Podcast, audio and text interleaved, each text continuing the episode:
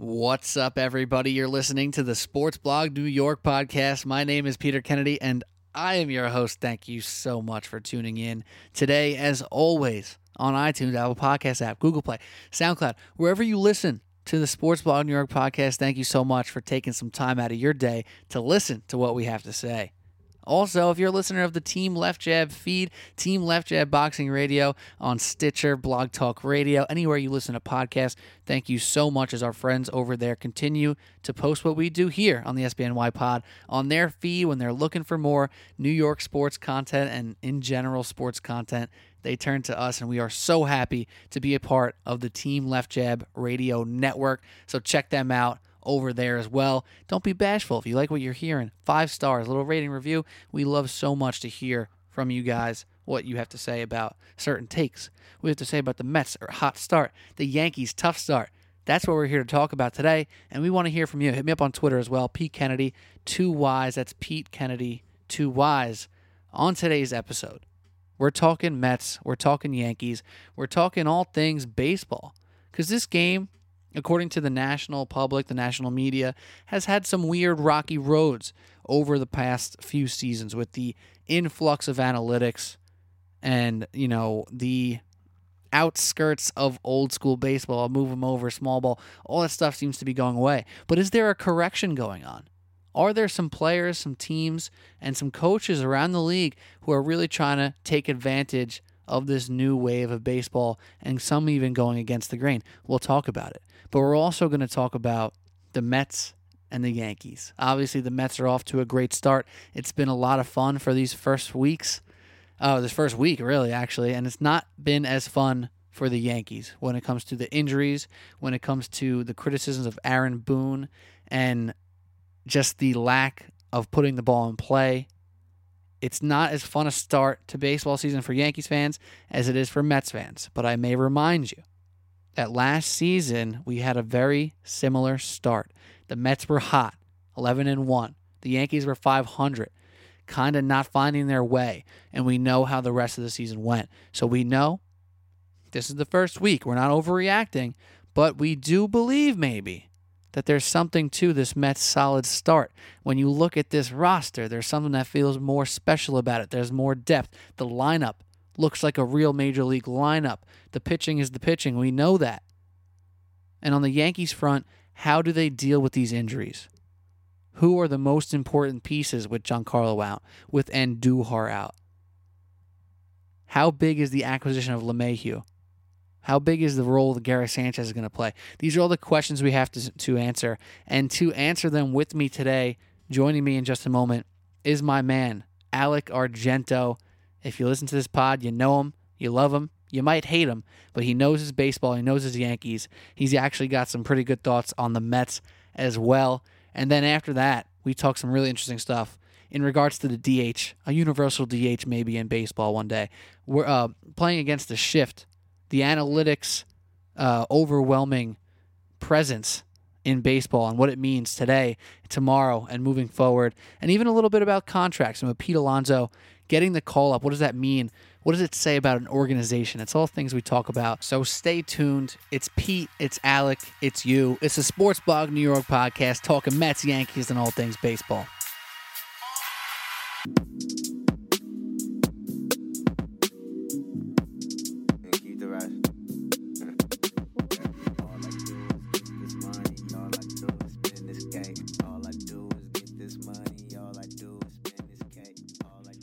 What's up, everybody? This is the Sports Blog New York podcast. My name is Peter Kennedy. I'm your host. Thank you so much, as always, for tuning in to the SBNY pod.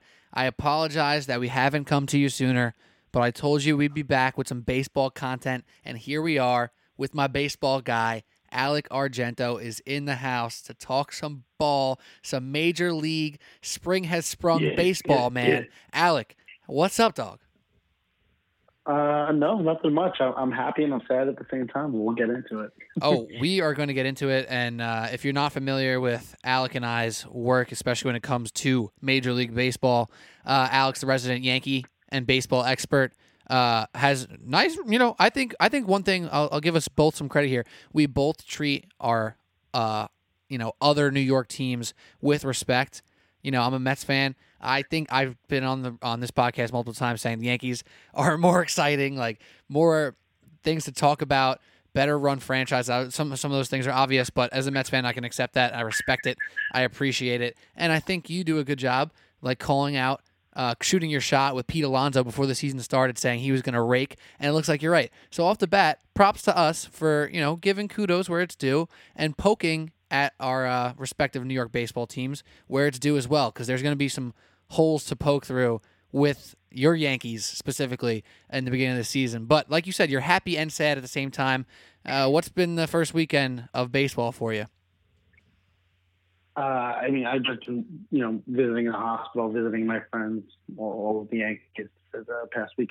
Uh, you know, everybody on the 25 man roster is over there, so it's really fun. And, and we just we can't score runs, so that's fun. But baseball back, baseball weather is dope. It was 65 degrees out. I got to cut out of work early to go watch the game, four o'clock. Nothing better than all the day games you get in April and May. So I'm still pretty happy, and you know, games don't really start to matter just yet, uh, unless uh, like last year when the Red Sox went on like a 25 and one run in April. Uh, but so far so good, uh, just in terms of baseball being back, and hopefully um, our injury woes are uh, all over in April and good for the rest of the season for the Yanks. Uh, but I'm still having fun rooting for the Mets, to be honest with you, which is nothing something I've never said in my life before. Um, with the way Brodie's running the team and having some fun people on the squad.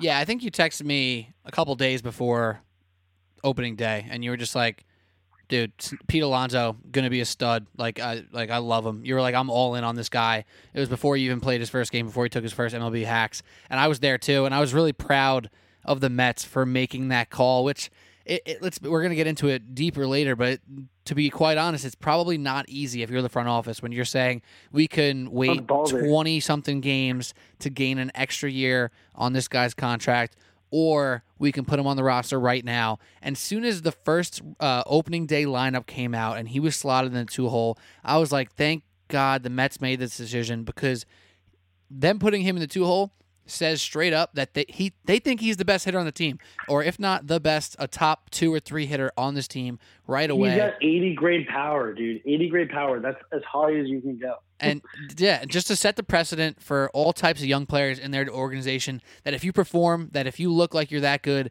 you're going to be rewarded for it. And it's not a precedent that we could have expected from the Mets in the past. So we're off the bat. I think it, it's cool that they did that. Um, and you know, it's something we're going to get into a lot much much later in the show because we first want to dive into this Yankee team and and I know you mentioned the injuries have been crazy and Tulowitzki just on Wednesday afternoon he gets sent to the hospital for MRIs for his calf. We have Andujar might needing surgery and out for the season. We have Stanton on the IL. We have we have all these injuries with the Yankees. It feels like you guys are the Mets of last year with the injuries you got early in the season. And um, I'm also feeling some deja vu, not gonna lie, because let's be honest, last year the Yankees didn't start super hot. They just didn't, and they were healthy last year. Mets started super hot, ended super cold. So I'm getting some deja vu in that sense. But are you hitting a panic button, or are you just upset with the injuries? So like, where are you at in in one week? It just, you know what it is. I I think I texted you happy holidays on opening day just because I'm so pumped up every year. Like it's my favorite day of the year is opening day, and it just I'm not hitting the panic button. I would be crazy to start hitting the panic button. It's just, and, and I'm sure I, I haven't listened to sports radio because I have no need to. Nothing to really talk about for the Yankees. But I'm sure there's people panicking and saying how horrible everything is. And it's like, it's not fun when I'm watching the Yankees strike out like 17 times today. I think that was the end up number against the Tigers. But what does it really matter in the long run? You know, it's just like I just want to get pumped up. Like I went to opening day and I went to the second game at the stadium and I was just hype city, you know, and, and I want to just gain some momentum. So I, I, look forward to coming home and watching the game every night and like having a result where I think we could win because, you know, watching a three hit game against the Tigers or the Orioles just isn't so much fun, especially when you have like, you know, Ryan Tepman or whatever the hell his name is, uh, starting in left field for you. Matt, just, I believe you're talking fun. about Matt Tauchman whatever his name is. and it's it's like, and that's like another thing too. Is just everybody. And there's there's so many good things going on on the Yankees team right now. Like everybody that they signed, like DJ LeMahieu looks awesome. Ottavino looks awesome. Britton looks like he's back to like that 2016, 2017 form. And it's just our offense eh, just stinks right now, and and really, what can you do? Like Judge has no protection, so he's just going to keep walking, and nobody's going to hit around him. So, you know, Luke Voit, like I don't know, maybe maybe he was a freshman fan. I know he had that big first game and everything, but guy strikes out on everything. And, and Tyler Wade, Tyler Wade stinks. Clint Frazier's too aggressive out there.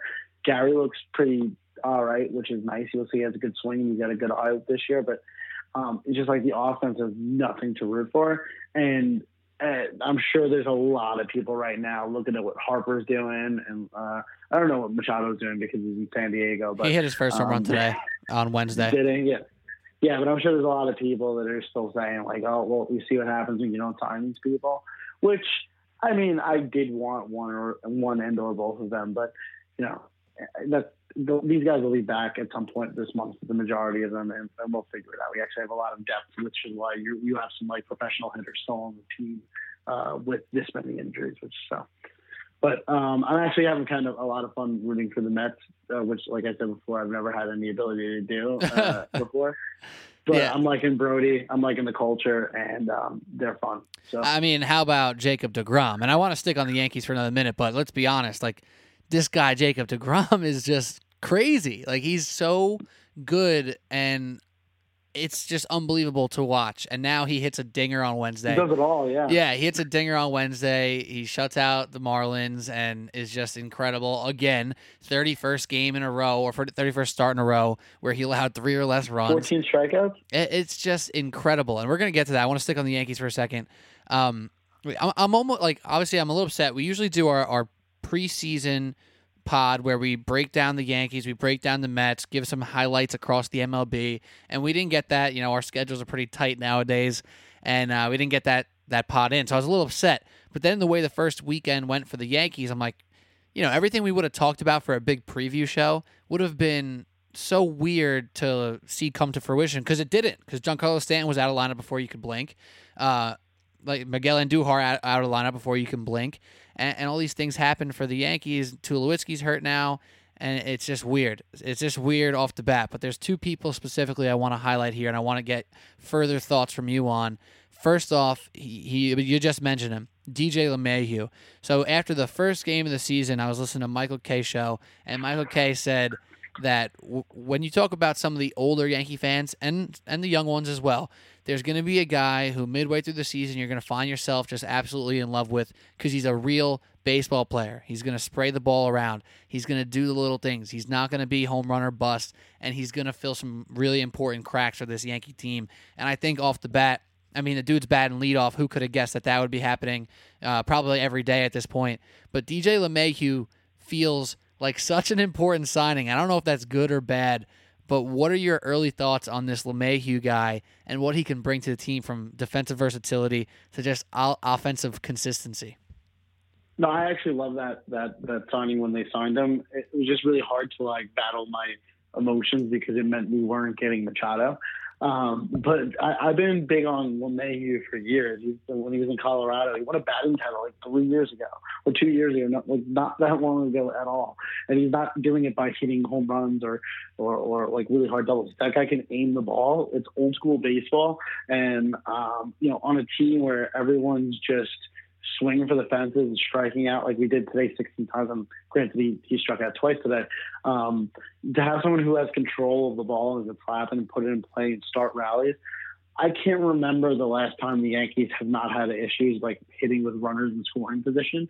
And if you get him up, he's the guy you want because he can spray a single when somebody's on second and score that run, especially when you know you're getting you're, you're getting 16 strikeouts in a game.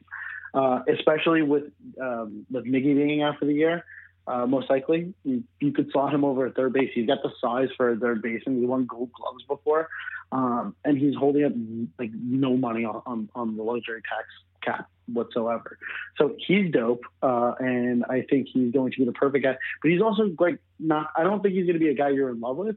He's just going to be a guy who quietly hits like 300 and like has like a like a 350 on base percentage and just slaps the ball around, kind of like a like a better version of Ronald Torreyes, who actually plays every day. Right, and you know, in in your stadium, which I mean, we all know is a little bit smaller, he may have some sneaky pop. You know, he's not a big home run hitter, but he can he can put the ball out of the park. Uh, I, I feel like I saw him hit a double recently that I was like uh, sneaky. Yeah, one today, yeah. It was today, right off the left field. I'm, I'm pretty sure it was. Yeah. Uh, then Judge sp- hit him in for your only run of the game. Sorry for that Yep. weird that weird poke there, but he hit a ball that like he looked like he just grooved it, and it almost made its way out of left field there. So I think we're gonna really enjoy having Well, that's DJ thing too. That's another thing too. Is that like it's cold out? I know it's like 65 today, but the balls, the, the Yankees have been hitting balls to the warning track like every at bat that are getting caught, or like hitting line drives that are just getting caught. On a hotter night, when it's like 80 degrees out in July, those balls are flying out of the park. So I don't think their swings are bad. I just think that because they don't have any anybody on the team that really just slaps singles, um, they can't really afford to have those home run hitters only on the team right now. You know what I mean? Absolutely. And another guy I want to talk about because I mentioned uh, two guys who I, I thought were going to be important before and now feel even more important now. The next guy is Gary Sanchez. So obviously he had just a, an abysmal season last year from a health standpoint to a product, productivity standpoint. I was super high on him last year. I maintain that this year and set and kind of believe he's going to have a, a big time bounce back year. The power numbers are still going to be there. I think he gets the average back up. He already has a couple home runs.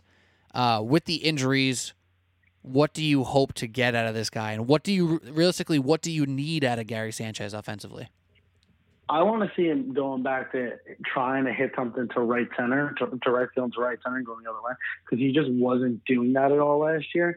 I, I think Gary is, and I heard, somebody else. I think Ryan Russo was saying on our podcast I was listening to, um, but he's like a, he's a super sensitive guy who listens to the media, which isn't good for being in New York. you know, you want somebody who can kind of uh, you know get that out. But you're, we- we're also kind of forgetting how young a lot of people on our team are right now. Like Gary Sanchez, I think is 24 years old, 25 years old, or something like that. Um, you know, I, I'm I'm looking to just accept that you're going to get some pass balls with that with him. I don't think that's the worst thing. Being you know with the amount of uh, with, with the, the relievers and the starters that we have, with the amount of movement they have on their pitches, and especially with the emphasis on breaking balls this year, as opposed to um, fastballs. You know, we're, we're going away from fastballs as a team, uh, and it's going to be hard to catch those. Everyone's going to have a pass, have a lot of pass balls with this staff. And I just want to see him get off to an early start so he doesn't have to hear the distractors um, on the offensive side because that's where we know he is. You know, we, we you don't make him the catcher of the future and trade away Brian McCann in his first like month and a half if you don't think he's that guy. So he's just got to get into a groove early. He's not doing poorly. I think he's batting like 220, but averages don't really matter this early in the season. He's seeing the ball go out of the park, which is nice. Um, and I think that just the more he sees that, the more he's going to get into a groove, and then he'll forget how uh, that uh, 2018 even happened. Because I, I don't think that 2018 is what Gary Sanchez is, and I think he's someone who is going to be, you know, continue to be the the the, the in the long lineage of Yankees catchers who are great offensively. Yeah, and just so far he has two home runs, four hits uh, in, in four games, uh, but two of them are dingers. And uh, compared to some of the other guys on the team, he's not striking out that much. I, I just think he, No. I think he's so important. I, I, I think he is. Well, you know, when He's right, he's walks too. the yeah, when He's right, he's the too, best. Which isn't something he does. True. Uh, He only has one this season so far, but when he's right, he's not just one of the best hitting catchers in the league. He's one of the best hitters in the league, and we've seen it before. I probably had too high expectations last year, but I think he gets back to somewhere in that range of just being a, a dominant bat in the middle of this lineup. And and with the injuries, you guys clearly need it. Um, one more guy I want to talk about is Luke Voit, and you mentioned him quickly. So he turned from a guy who was like a saving grace last year to a hero to a relied upon player in the playoffs. And coming into this year with the you know role he was going to be having, which is a top three, four guy in the order most nights, or maybe not with Giancarlo healthy, but you know once he's out, what what he can what can you really cleanup on opening expect? Yeah, he better clean up on opening day, but you know maybe he drops the five if Sanchez is right and he's behind Sanchez.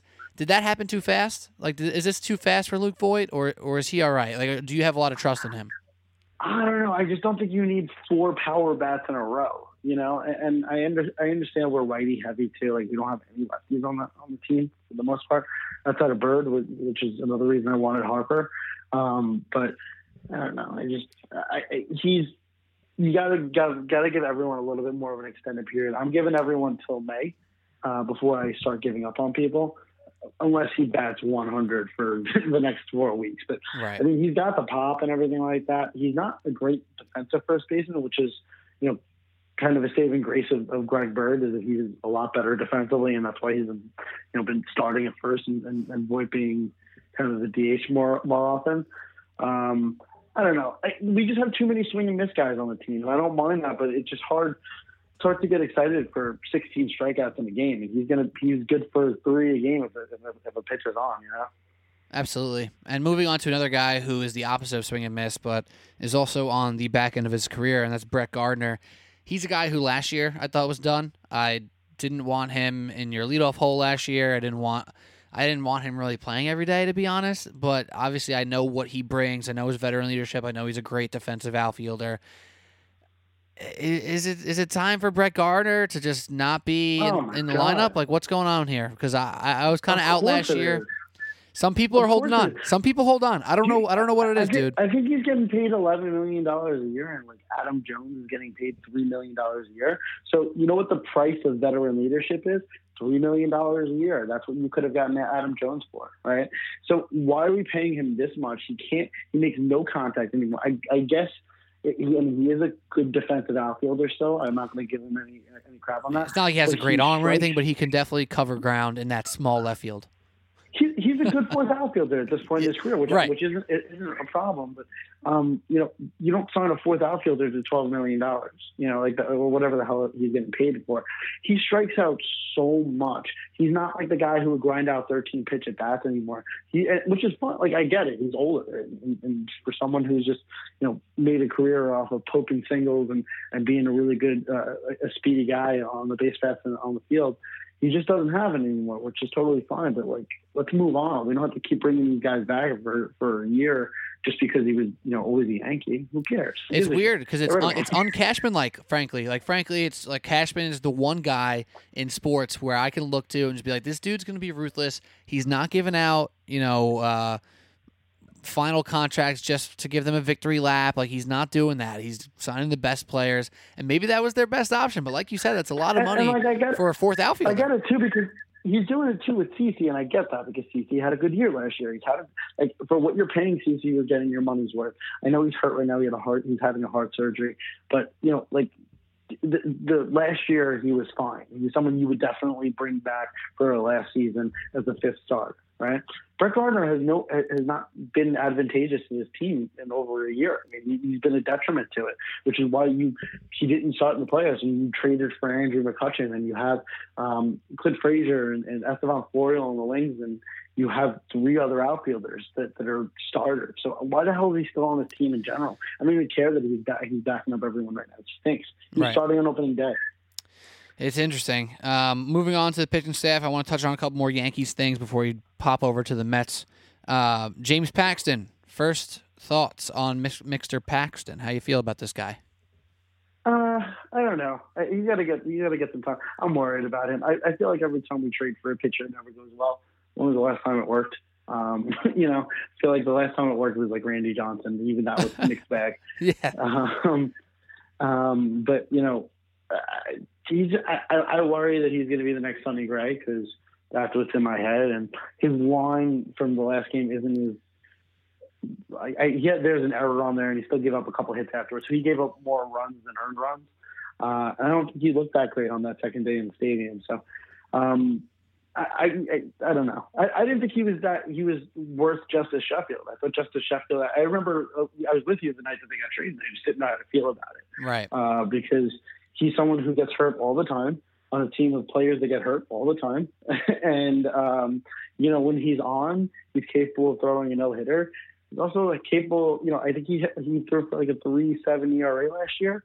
So w- what are we really hoping for when he goes into a, tougher division with the with the Red Sox and the uh, uh, and the Rays, who were both really good teams. So um, I don't know. He didn't look that great to me, but I, I, obviously I'm not going to. These are just initial reactions. I'm not going to jump on him off, off of one start. Absolutely. And that's what that's what I'm looking for. I'm looking for some initial reactions. Nothing crazy, you know. You know how it is. Just some some, uh, some off, Oh, sure. off the cuff, out of the freaking hip pocket, some fire takes from you, and that's what we're getting. And uh, Oh, speaking sure. speaking of fire takes, this will be the last thing before we hop over to our New York Metropolitans. Uh, I just see people just berating Aaron Boone, like berating him on Twitter, and I get it. Um. Every single L that a, a baseball team takes, there's some people out there uh, just criticizing the manager for something that he did wrong or didn't do. And I get it. I get how baseball works and how you can blame the manager for things and managing a bullpen and playing this person in the lineup and blah blah blah. I get it. But in Aaron Boone's first year, I try to remind people of this. He actually had a successful season, despite everybody thinking he was a horrible manager last year. If you look at the pure win total, it was a successful season, right? I'll say that. Now, a couple weeks into into year two, obviously the criticism will rise as uh, his experience rises and the and the results don't change. Are you still nervous? Are you still out on Aaron Boone, or wh- where do you land? Actually, I don't want to put words in your mouth. I I, th- I think he's a horrible manager. I think he's a he's a clubhouse guy, you know, clubhouse manager, player players coach. Uh, but I mean, he, do, he immediately does all the things that he did last year that were would infuriate me.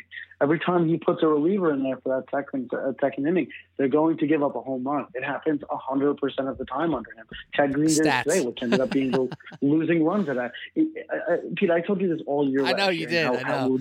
But you, it would drive me crazy. I like your strong and, and take you, about 100% of the time. I just know it's obviously not 100% of the time, so I like to remind no, you that you're being 110% of the time. oh, right, right. right. 110% of the time. it's infuriating. I'm so sick of it. I, I can't watch it anymore. It's just, it's so commonsensical. And like, you know, Bird finally like hits well, and and and then you you have a, a righty pitcher next uh, the, you know the next game, and you sit Bird out for some reason what are you doing here? You need more lefties in the lineup to break it up. Nope, she's just going to sit on there. If Voit hits a home run, he's on the bench the next day. There's no rhyme or reason to why they're doing to why he's doing anything. He's overly analytical, and it really shows in the beginning of the season because you don't want a lot of your starting pitchers to go too deep into games because you don't want them to get hurt. So you take them out with like 60 pitches or 70 pitches, and then you have to see all the bullpen decisions that that, that, that Boone makes. He makes the most boneheaded uh, or boone-headed decisions. Oh, wow, my God, my man! Did you just think of that? yeah, yeah, yeah, yeah. that was so bad, but I love it. Oh man, yeah, yeah it's tough. I, I, get it. I get it. Like he hasn't shown a lot to really help his case other than the fact that the team won games last year. So I'm I get that. I totally get that. And I'd love to remind people how much y'all, and when I say y'all, I don't mean you specifically or maybe you listening right now, but I mean a bunch of you and they you know who they are, we know who they are who wanted Girardi gone. They were sick of him. No. There were so many people no, out there I needed them. who hated Girardi. Now they hate Boone. And I guess until Joe Torre comes out of retirement, every Yankee fan's going to hate their manager. It's a tough spot, but I, I feel you. And I'm not saying Aaron Boone's a good manager. I'm just saying it's typical to really hate on the manager like that. And uh, I don't know no, what to make I, of it. I, I, don't want to keep talking about that, but I remember saying to you as well when the Yankees were one game, like they they were one game away from the World Series. I was saying, wow, Girardi can really do whatever he wants. Can ask for whatever he wants in negotiations. The Yankees will have to do it, and they just cut him for this jerk. Um, it makes no sense to me. It's just infuriating to me because I actually love Girardi. I thought he was a great, uh, great manager for the Yankees, and just to go from that to this is yeah. infuriating. And so now I have a question for you. This is uh, half Yankees, half Major League Baseball in general question. Sure. Um, how do you feel about um, you know these calculated rest days a week into the season? Uh, I don't really mind. It depends on the team. Like the Yankees right now are so injury prone right now. You can't afford to do that, and yet yesterday, the, the team that has already no offense in it is like starting all of our backups uh, in, in, the lineup. So it doesn't really make any sense to be doing that this early in the season, uh, but uh, for, for that kind of team. But otherwise, I mean, it makes a lot of sense. If they if they miss ten regular scheduled rest days and it prevents them from losing thirty regular season games when it matters, I'm totally for that. That doesn't bother me. Gotcha. Yeah, I mean, it's double edged sword with the Yankee situation too. It's like you know, you want them to get their rest, but then the guys are injured, so your lineup looks crappy. But then do you want to put extra stress on the guys who are healthy where they become injured? Yada, yada, yada. But it's only a week into the season, so like they should be able to play. so it's double, exactly. it's, it's a double edged sword for sure. exactly. Sports Blog New York podcast. Pete Kennedy, Al Argento. We're talking baseball, talking MLB, talking Yanks, talking Mets. It's what we do. And if you like what we do, hit us on iTunes, Apple Podcasts. You know, you know those things where you listen to your podcast. Drop a little rating and review. We love to hear from you all. I uh, appreciate you tuning in, and um, hopefully we'll be coming as consistently as we have in the past with some baseball content. We got NBA playoffs right around the corner. We have the Final Four, which we're not going to talk about at all, but you know, Duke's not in, so no Zion. That's a little sad. Uh, but it's baseball right now, and now it's time to talk about our New York Metropolitans. And by the way, audience, Pete has confirmed to me that this year he will be getting back into baseball more.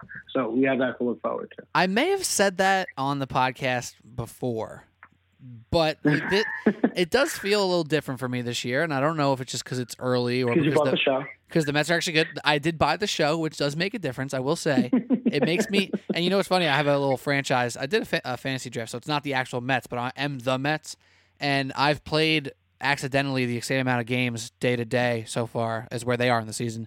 So I'm, maybe I'll just do a game a day, a whole whole 162. I'll make it.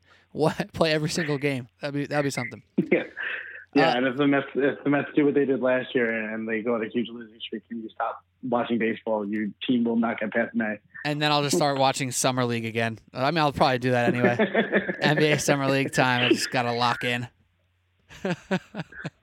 Yeah, I mean, you know, I, right, I so fell out of no, I will, but I fell out of love with baseball for for a, a hot minute, or aka maybe two or three years after uh, my college playing days, and and I think each year I've gained a little bit of interest back, and this year seems like a, a really big turning point for me to get super hardcore back into the MLB. So we'll see we'll see how it goes, and I think uh, Pete Alonso and the Mets will have something to say about it. Um, off the bat, love me some Pete Alonso. Off the bat, I want to say this because I mentioned it in our like open thing that we did earlier, and there's some deja vu going around here, right? There's some part of me that will constantly remind myself, dude, last year the Mets were 11 and 1. All things were going great. Mickey Callaway looks like a stud in the be- in the bench in the dugout, whatever. And then everything went to hell. The Yankees were 500. They win 100 games. The Mets are trash for most of the season, right? So there's part of me that keeps saying, Pete, this has happened before. Don't get your hopes too high, right? But then I look at this lineup, then I look at this roster. I remind myself of DeGrom, Syndergaard, and Wheeler, and the upgraded bullpen with Edwin Diaz and Jeurys Familia, and it feels a little different. And now I'm not going to go crazy with it and say, hey, you know, this team's a playoff team. They're going to win the NL East. But I look at this team, it has actual depth. We're not relying on Adrian Gonzalez and Todd Frazier and Jose Bautista and Jose Reyes. It's not 2010. Right? That was last year. I know, but like that's my year. point. That's my point. So it feels a lot different this year, and I feel excited. Is that like where I should be at right now? Is what my question is. Uh, that, you know, this is this is what it feels like being a Yankee fan, having a team committed to putting a playoff contender out there this year. That's what they did. Doesn't mean they're going to win everything, but it means you can buy into that when they when, when the Mets do make the moves they do, saying, "Hey, we're going all in this year," and that's what they're doing. You don't you don't trade for Robinson Cano and Edwin Diaz unless you're trying to go all in this year. And I know that sounds cliche, but like the, the all in thing, but that's exciting. It's exciting when when when um, the managers uh, passes that message along to the players. The players buy in and and they go out there and they try to win every day instead of giving up in June. I'm not saying they're going to have a great season, but it it, it feels different this year. It, it, it totally feels different. Um, they're trying to they're trying to plug up uh, loose ends. You know, they, they don't want to worry about the Degrom contract talk anymore. He got his extension. You, you don't have you don't want to worry about service time manipulation issues. You give Pete Alonso an opening day nod. Um, you sign smart moves like Jed Lowrie, even though he's he's hurt right now. I like it, man. I, I can understand why people are excited, whether or not they win anything this year. And that division is probably going to be the hardest one in baseball. But I mean, it's going to be fun to watch and duke it out with the rest of them. Absolutely. And granted, the NL East is strong. I mean, the Phillies look good. Nationals are still a solid, really solid team. The Braves are no joke. And the Mets if all things go decently, I'm not even saying if all things go perfect. If all things go decently, because they do have the depth, they should be in that race for you know that maybe a wild card. Maybe they were going to be within a couple games of division come you know August. Maybe they're going to be in striking range. Maybe Pete Alonso 100%, will be an all star. Like you know, there's there's things to be excited about here, and I don't think it's overreactions Better from Mets Brandon fans. Nimmo being your one one All Star, right? Yeah, I mean, was he our, he was our all star last year? Because that's crazy. He was your All Star last year. I mean, he was having a nice little season. Don't get it twisted, but it's, that's crazy.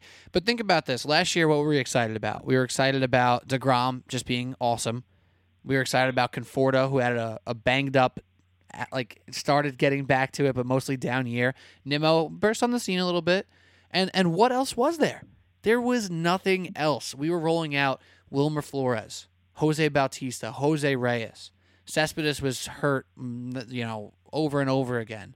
We had no idea We who our had catcher Adrian was. Gonzalez in there for a lot. We had, I think he played 58 games or something like that. I mean, we had no idea who our catcher was. There is so much more clarity to this team that even if things start to go wrong, a la Todd Frazier gets hurt and Jed Lowrie gets hurt, you can still look at this team and look at Jeff McNeil and look at Amed Rosario, who's taken a little baby step so far early in the season, and be like, okay, this team's still a, a pro team that's going to compete night in, night out.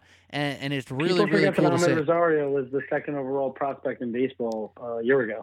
Yeah, and then last year, you know, Mets fans are out here saying like this guy can't play, he can't hit, he's not even that good in the field. Like, what do we think? Why do we think this guy was so good? It's like, all right, you know, he's not having his a great season. He was batting ninth behind the pitcher a lot, and that's not a good look for my guy. But now he's putting the bat on the ball. He's got good size. You look at guys like uh, Elvis Andrus, even like Jerkinson Profar. Like they didn't really come out What- of the what was that? gates. Jer- Jerkinson. Wait, no, no. Try, pr- pr- yeah, that's not his Jer- name. Jack Jerkinson. How would you say his first name? Jerickson. Jerickson. That's tricking. you know what I meant. That was just a slip. I knew you, man. That's not his. I should have just went with Profar. Jurickson Profar. Yeah, yeah. There we go. But you look at guys like Yeah, that. he, he took years to develop. Yeah, they don't come out just like hot hitters. Not everybody is going to be Machado at age 21 being a fantastic hitter driving the ball, or even Andujar or Torres who came out really hot last year. But Rosario has the body, has the build to become a good hitter, and he's starting to show it a little bit early in the season. There's so even if an injury happens, even if something goes wrong, even if even if God forbid Edwin Diaz something bad happens to him, we have Jerry Familia. Or if Jerry Familia gets hurt or is just trash for some reason, we have Edwin Diaz. We have a couple guys who could probably be fourth or fifth starters on some teams as our long relievers. And granted, Seth Lugo and Gsellman have struggled so far this year. They had good moments in the pen last year. There's things to be excited about with this Mets team, and it's not a fluke. Yeah, I'm with you. I agree. And uh, I guess that I mean my question also w- with the Mets then becomes Mickey Callaway. So Mets fans are very critical of him. Uh, his bullpen management, like Aaron Boone's, comes into question a lot. And in early, he's basically he's had to run out Edwin Diaz to save the day because Seth Lugo comes in and has, he puts him in an extra inning, leaves him in too long, and these same things are happening. When when does it come down like? Basically, like how much of this I don't I don't know if we have an answer for this, but how much of this really falls solely on the manager? Is it just Callaway in the dugout saying this guy's doing this? Is it just Boone saying I'm going to leave Chad Grown Chad Green out for an extra inning? Like, isn't there other guys here? Isn't there the front office and the analytics and Cashman pulling the strings from up, up top? Like, No, that's the whole problem. That's the whole problem is that it's not these guys. It's an analytics department. And like, I, I know I, I've actually it's funny because I, I I usually kind of shit on him, but like, you always talk about how Buck Showalter is a good manager, um, and he would always say that you know analytics are great, but at the end of the day, if I have to do a tiebreaker, I'm using my gut. And and Boone and Callaway and a lot of these new guys that that are, that are new to managing, they don't have the ability to to use that guy because they've never had to use it before. So they, they, you know, they don't have that experience to make those tough calls, and they just they're brought in to be a player's coach to you know liven up the locker room and everything like that, and just listen to that binder that that, that, that the scouting department prints out for them. You so know? they, they don't. They also don't even have the equity. Like the position that Alex Cora was put in to give it to be given the autonomy to pull strings, uh, the way he saw fit at certain points of, of games is not the luxury that all these managers have. Exactly. Yeah. So we end up we end up blaming Boone, we end up blaming Callaway, and because I just don't fully understand the process, and because I don't fully know how much autonomy these guys have, I'm hard pressed to take to Twitter and I'm hard pressed to, to come on this podcast and just start ripping these guys up because I just truly don't know how much falls on their shoulder. And it becomes tough. But yeah, but I, I mean, that's that's the problem though, is that I don't know. You have a lot of the, the bullpen has become the most probably the most important position, the most important aspect of, of, a baseball team, and it just seems like so many players are, so many teams are, are fucking it up with their with their managers, and um, you know, I, I, there's there's certain things that, that, that, an eye test can just tell you you don't need to be doing, right?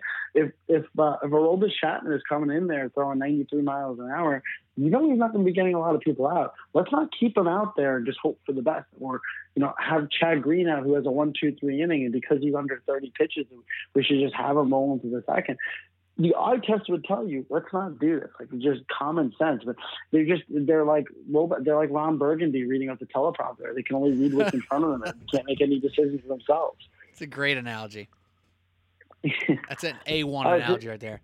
Now i mean and you know what? And this is going to bring us to some some more conversations we want to have here. And you know we talked a lot about the mets and yankees already so we, let's segue into some of this stuff because it becomes more overarching baseball conversations here with the analytics with uh, you know the GMs pulling a lot of the strings, with with the using the gut and all these old things, the going against the shift, bunting, stealing bags, all these things that we knew or thought we knew about in baseball even five years ago, definitely 10, 15 years ago, have changed, changed drastically. And there's some teams that it feels like are kind of correcting the analytics uh, waterfall, if that makes sense. So Chili Davis is the uh, new hitting coach for the Mets. So I did not know much about. I knew he was an ex-player, but I didn't know anything about him. 18-year career or something like that. Decent hitting career. Chili Davis, new uh, hitting coach for the Mets. And over this first week of games for the Mets, I, I can see a change in approach for guys like Dominic Smith. And when they're uh, lefties at the plate for Mike, like Mike Conforto, and they're shifting hardcore, and there's a guy on base, they are they're taking the two strike approach of all right, maybe uh, I missed my first two strikes to uh, really drive the ball. Now I'm gonna hit a crappy ground ball through the shortstop and get a hit, and it's something that was like taboo for the last season or two with the home run count going up, the strikeout count going up. But am I crazy to think that there is going to be a correction of sorts in baseball this year, next year, a little bit as we go with trying to beat the shift, with maybe a little bunt action here and there, with the pitching changes? Because I'm not sure. I'm not sure either because like I watched today and and the, the when the Yankees are playing, they they had like a super shift on, and Nick Goodrum was up to the plate, and he, he pretended he was going to bunt. He, if he bunted, it would have been physically impossible to uh, to have fielded that thing, and he just pretended it, and then ended up striking out. You know, and um, I, I don't I don't think people are going to do it, and especially because people are you know because because there's such an emphasis on these analytics that's what players are being evaluated at and valued at when they go to signing. But people thought andrew jones was going to get a lot bigger contract than he did but then they realized you know old school stats aren't, aren't what um, what pays the bills anymore. So people, the players are going to change their approach to the analytics way, and whatever is going to make sense for them. So if it doesn't make sense for them analytically to uh, bunt down the base path or um, for people to change up their game, they're not going to. They're going to do whatever. They're only going to change their game towards whatever increases their paycheck. As, right. uh, as that's what happens going forward because people th- this is what's going to happen. The players that are going to get higher awards every year like the mike trouts or the bryce harpers or whatever who don't you know who don't look like old school baseball players that's what everyone that's who's getting paid right now and everyone's just going to change their game according to that. Right. And then uh, the conversation then from there moves to how the game changes come playoff time, right? So we've had now some examples, the Oakland A's being a strong example, the Yankees of the past two seasons being another example of being these heavily analytic based teams not exactly find the ultimate success come playoff time. And we had Alex Cora, who uh, is on record um, from multiple reports of being able to kind of go outside of analytics in big moments when he sees fit. Like you said, Terry Francona does the same thing. Joe Maddon is a freaking loose cannon when he was with Chicago Cubs. Um, so there is some examples in playoff time where they go against the grain a little bit. So my question is, for not for like not for the Francisco Lindors, not for the Aaron Judges, the Bryce Harpers, the Mike Trouts. These guys are good enough that if there's a, sh- a defensive shift against them, they're good enough where you want them uh, putting their best swing on the ball no matter what. But when you talk about the average guys or the below average guys who are getting beaten by the shift, right? Like Aaron Judge, Lindor, those types of guys, they're not getting beat by the shift. Dominic Smith on the Mets, He's getting beat by the shift last year, right? He wasn't a good hitter. He's getting yeah. Mark beat. Teixeira ended his career because of the shift. Exactly. So, is there a point? And I don't have the math. I don't know how the hell they do these numbers. Some of the some other other than the obvious ones. Is there a breaking point where if you're getting beat by the shift and you are now average or below average and you're not top notch, does just hitting a shitty ground ball through the shortstop hole when it's wide open does that start to swing things in your favor? Does it move the shortstop from basically playing second base to behind the bag to give you a little extra hole. To, like, where is the breaking point for this? That's why I, I feel like there's some sort of correction coming, and I don't know if just because you, it's you, maybe it's early, but maybe it's just early season emphasis from this guy Chili Davis on and the Mets, and I've been watching mostly Mets games. Maybe it's just early season uh, stuff going on here, but it feels like it might have some weight to it for certain players. If I'm if I'm if I have Aaron Judge at the plate, I don't want him worrying about where the shortstop's playing. To be quite honest, I want him swinging his best swing. But if I have a guy who's not Aaron Judge, who's batting 250 and has a 320 on base percentage, I want him to do whatever the hell he can in a big moment to make a play. And for Dominic Smith the other night against the Marlins, he was leading off the game and uh, you know he's he's technically a guy who should be driving the ball, right? But in that specific situation, in the ninth inning, he led off the inning. He was a leadoff guy. We needed him on base, and he shot a shitty ground ball right at shortstop. But there was no one there. He got on base and ended up scoring the go-ahead run. So the correction is possible. I just don't know if enough people, especially the people pulling the strings, a la GMs, are going to buy in. You know what they might say though? Like, there's more than one way to beat the shit. It's not just sending a bunt down the uh, down the base path.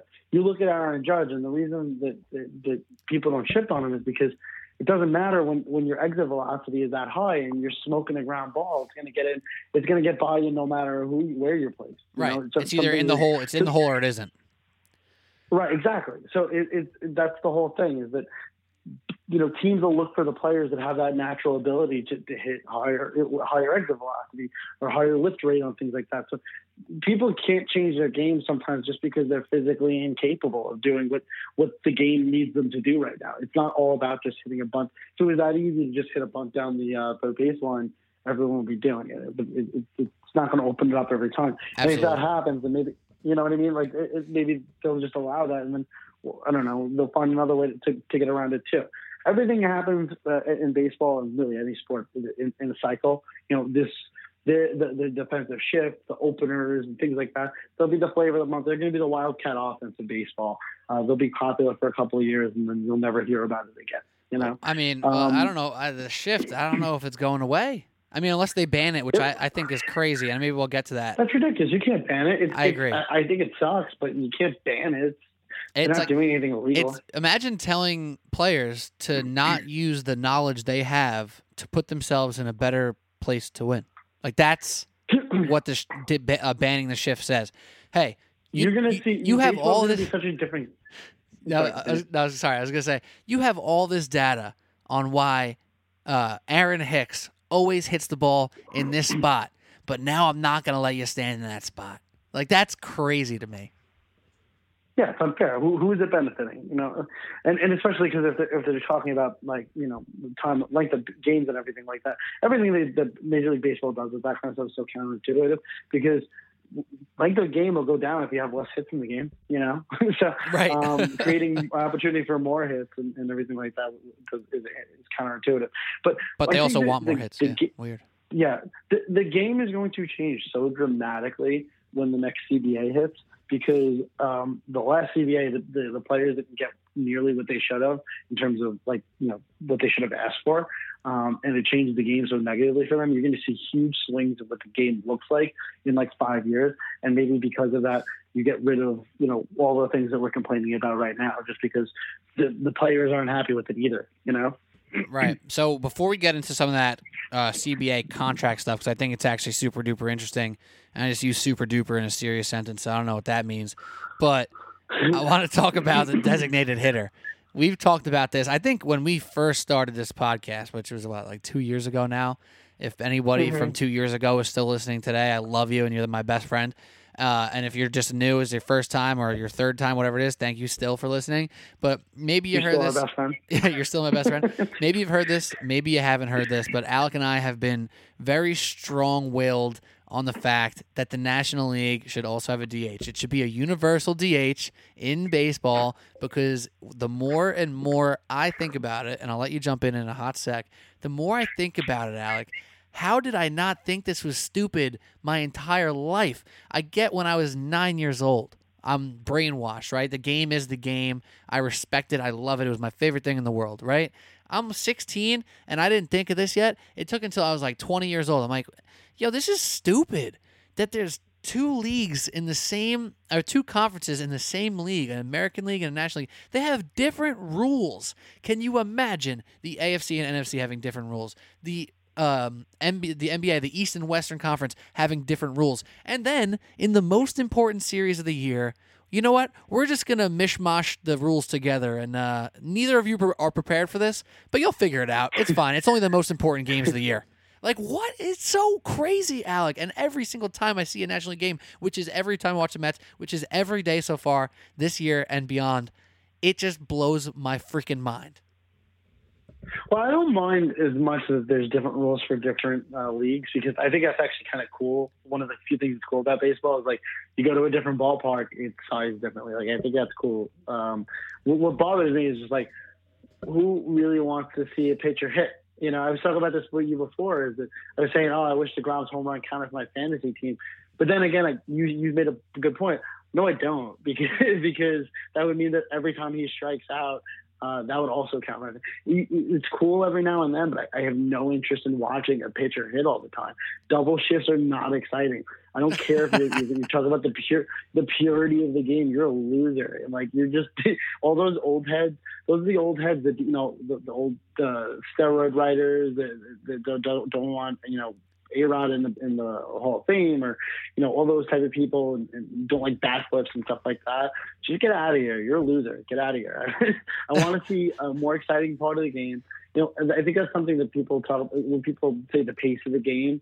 They they're not talking about like the length of the game really. They're talking about pace, meaning stuff's happening all the time that doesn't happen better than when when you can have a good hitter where you can find a spot for him, like the Mets have needed for the past 60 years, you know, yeah. um, to, to throw someone in there. So, uh, you know, you, it's going to happen for sure. I mean, every, like every, um, professional writer in the game is saying that it's probably it's going to happen in the next CBA. Probably within the next five years, it's going to be implemented, um, and it's awesome. It make it it, it, it strengthens like it, it elongates the careers of the pitchers in the National League, and it gives somebody a job that probably wouldn't have been able to have a job in the National League. It creates 15 more 15 more spots on a roster uh, for uh, for a team uh, in the league.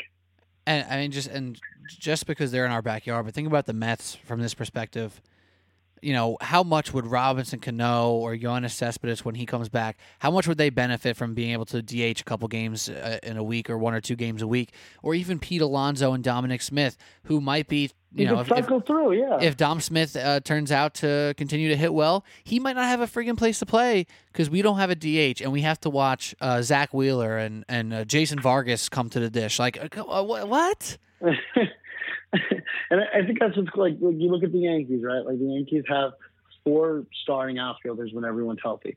They just cycle through it. You know, one day most no, more times than not, uh, Stanton will be the DH. But if you want to give uh, Judge a half a day off, you can. If you want to give uh, Hicks a half a day off, you can. You know, it's it's really nice that you could just cycle through everyone and then give everyone those half days off, but they only have to show up for four four at bats a game or something like that instead of taking the field for nine innings. Right. Um, you, know, you, you find a spot you can give people more rest time by doing that, uh, and, and and take it from there too. So I, I just think so much more sense to have a DH. And you know, I just love when people say like the purity of the game too, because like everything in baseball has changed from like 30 years ago. like, but this is the one thing that you die, like one hill you die on. Like, like every record in baseball is completely different. Like you probably didn't care when Sammy Sosa in the National League was hitting home runs or Mark McGwire was in the National League, but you care. If God forbid there's a DH.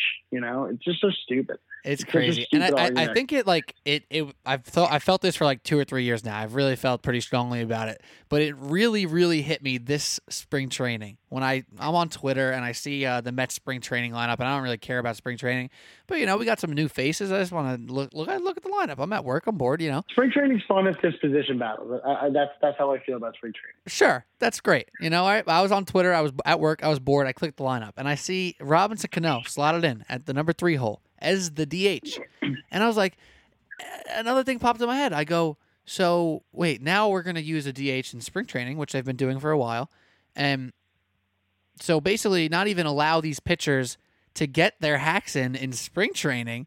But then, in, as soon as the games start to count, we're going to put them back in the lineup. Like it just and they do it in the minors blows too. They, my they, mind. They, they, have DHs in the minors. Yeah. for, for national league. Teams. So let's just think, let, us just not let pitchers hit ever in their life until the games actually count for the National League regular season and half the games in the World Series. That makes sense. Come on.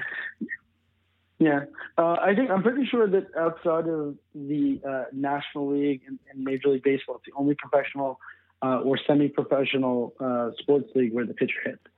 When I say semi-professional, I mean like minor leagues. I think it's the only it's the only league in Japan they got rid of it.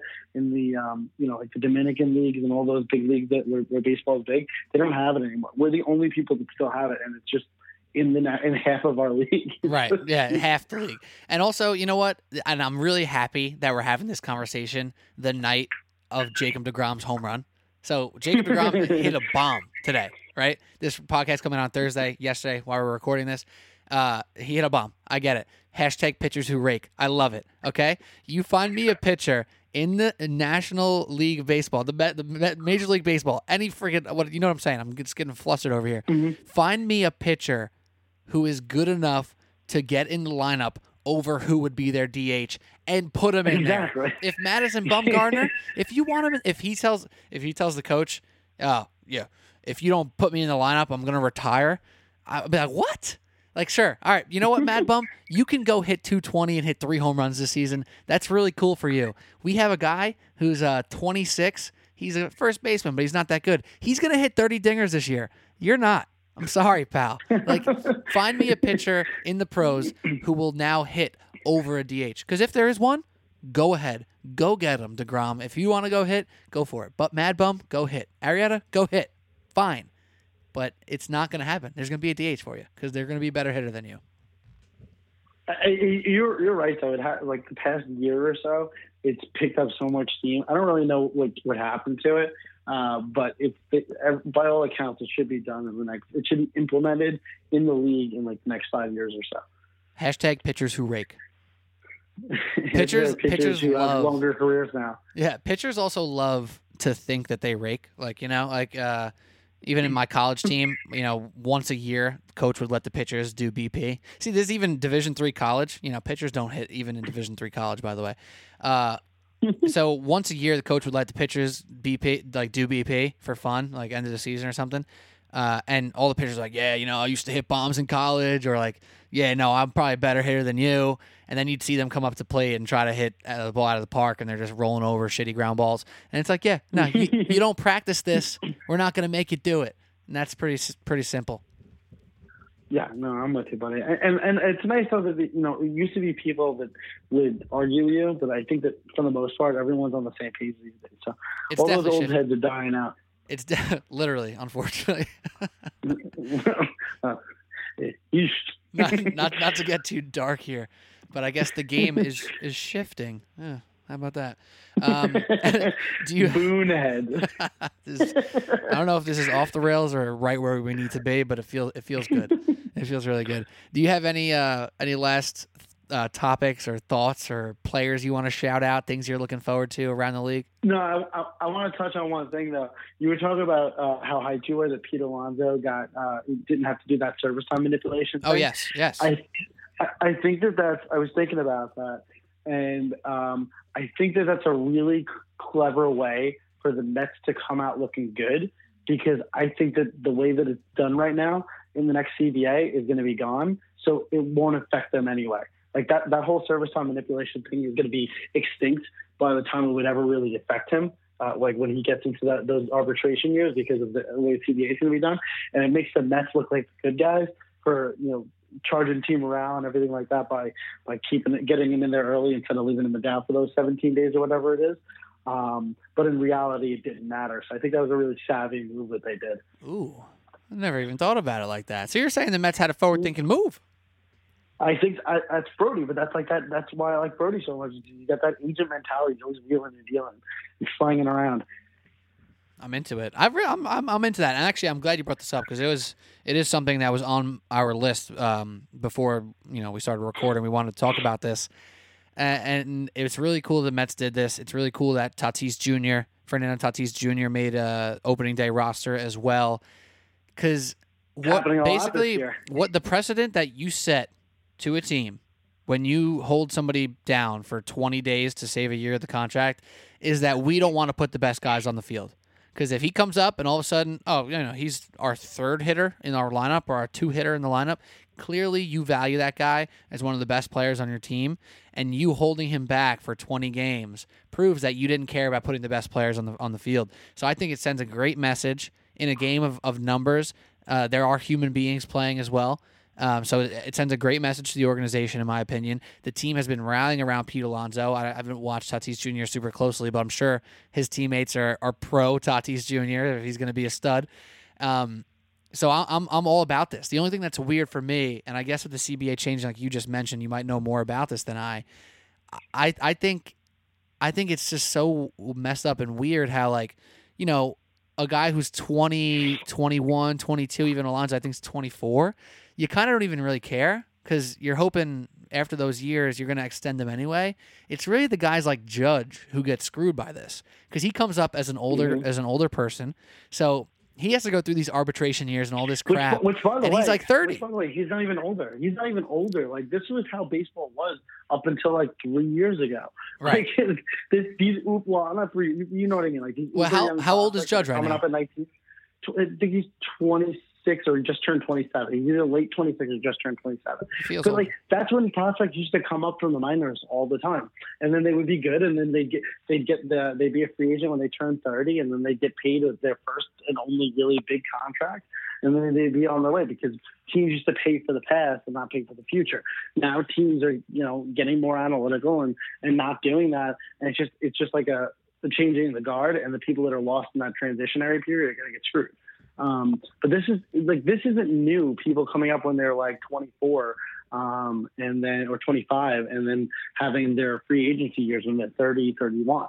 It's it's totally how it's always been. And then I think that like bringing up these prospects when they're 19, 20 years old uh, was always like, okay, let's get them a little bit more ready. When they're a little bit older, they'll be more respected. But now it's okay, let's get the cheaper years out of them when they'll be productive, they're young, hungry, right. and um, and then we'll take it from there. But um, traditionally speaking, that that's when you would always get prospects coming up, and that's when they would get their big contract. It wasn't they would never get these contracts when they were 26. The only people that got that were like A Rod, you know, when, yeah. when, he was that age. Because he actually came up, he was the one percenter, and you know that's the thing. It's yeah, kind of like Griffey, you know, like people like that. It's kind of like college basketball in the sense when people just do a, a sweeping blanket statement and say you need to pay the players, which I I I agree in some senses, but mostly don't agree because you know, you're talking about 10 guys who probably are, are money earning players versus the 800 or 1000 people who are in division 1 college basketball so it gets mm-hmm. super duper gray so in baseball it's the same thing like it's really the one percenters who are good enough to come up at 20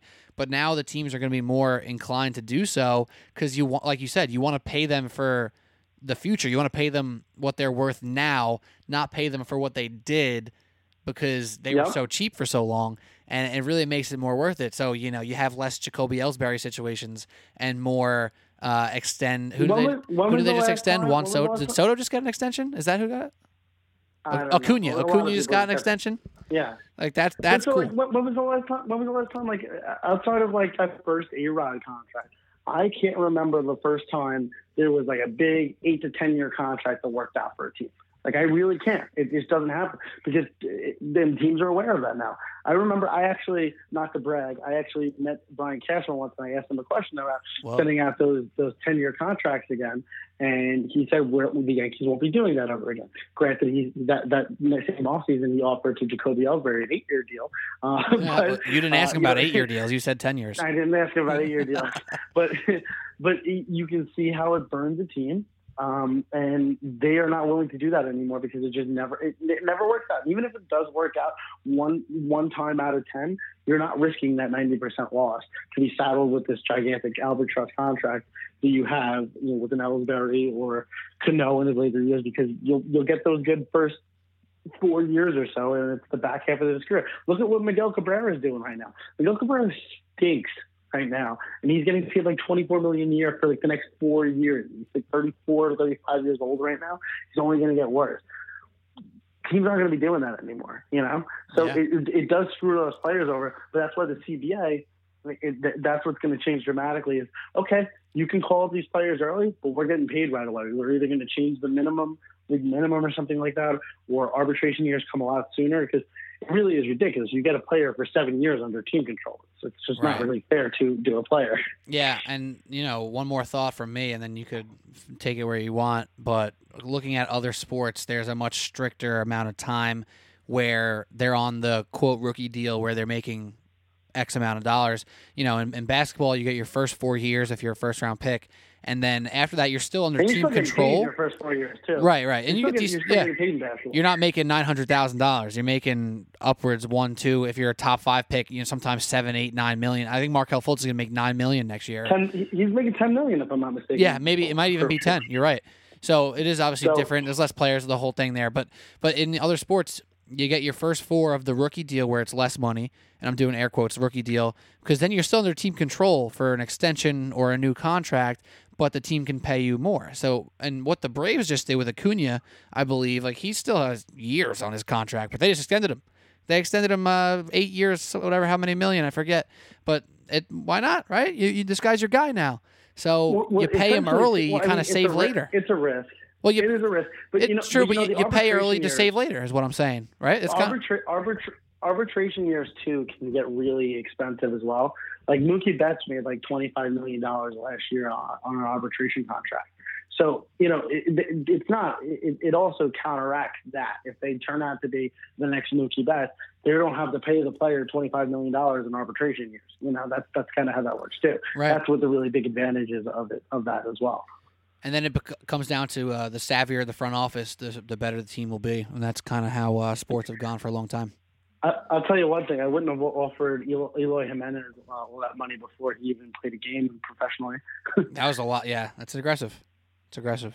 It's it's interesting. Yeah. Baseball. I think baseball. You know, I've been critical, and you know, I hope I hope people don't think here I'm now being all of a sudden all pro, I sound pro baseball. I've never been like you know, oh, I freaking hate baseball, but I've definitely been anti. I've been against certain things. I did think there was a star problem, which I think is, is getting better. I think it really is getting better. Um, and a national intrigue problem, which I still does do think exists. It's very localized and it's crushing it locally, but I think the national storylines will will kind of bloom a little bit this year. I kind of feel like there's some momentum there, so I think it's good. I- I'm into it, and um, you know I'll still be critical when it's necessary, but. Off the start here, I think there should be some good national storylines, some good young players who kind of captivate the sport a little bit, and I'm excited for it. Cool, cool, cool. I'm with you. I agree. All right, so uh, you know when the draft lottery happens, what we'll pick the Knicks again, Alec, huh? Uh, well, I mean, the, lowest possible pick that we can get, so I guess the fifth pick. Five, yeah. Um, Had to sneak in some really pessimistic Knicks talk because I've been so optimistic about the Mets today. Yeah, I mean, I, my my teams have just been in shambles for like the past two years.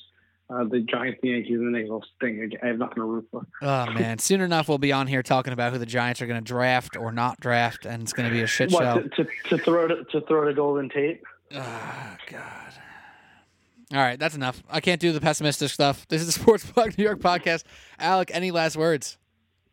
Uh, go Yanks! Let's let's get let's get them out of the hospital. Let's get them playing. Yeah, and go Yanks, especially if I bet on them to win games. So, which I, which I may or may have not done on Wednesday. Alec Argento with me today. I'm Pete Kennedy. This has been the Sports Blog New York podcast. If you like what you hear, don't forget to go on iTunes, Apple Podcast app, drop some stars, preferably five. Tell us what you think. We love to hear from you. Shout you out on the pod. And freaking baseball season, ba- baby. Baseball weather. More, more importantly. Have a good one, everybody.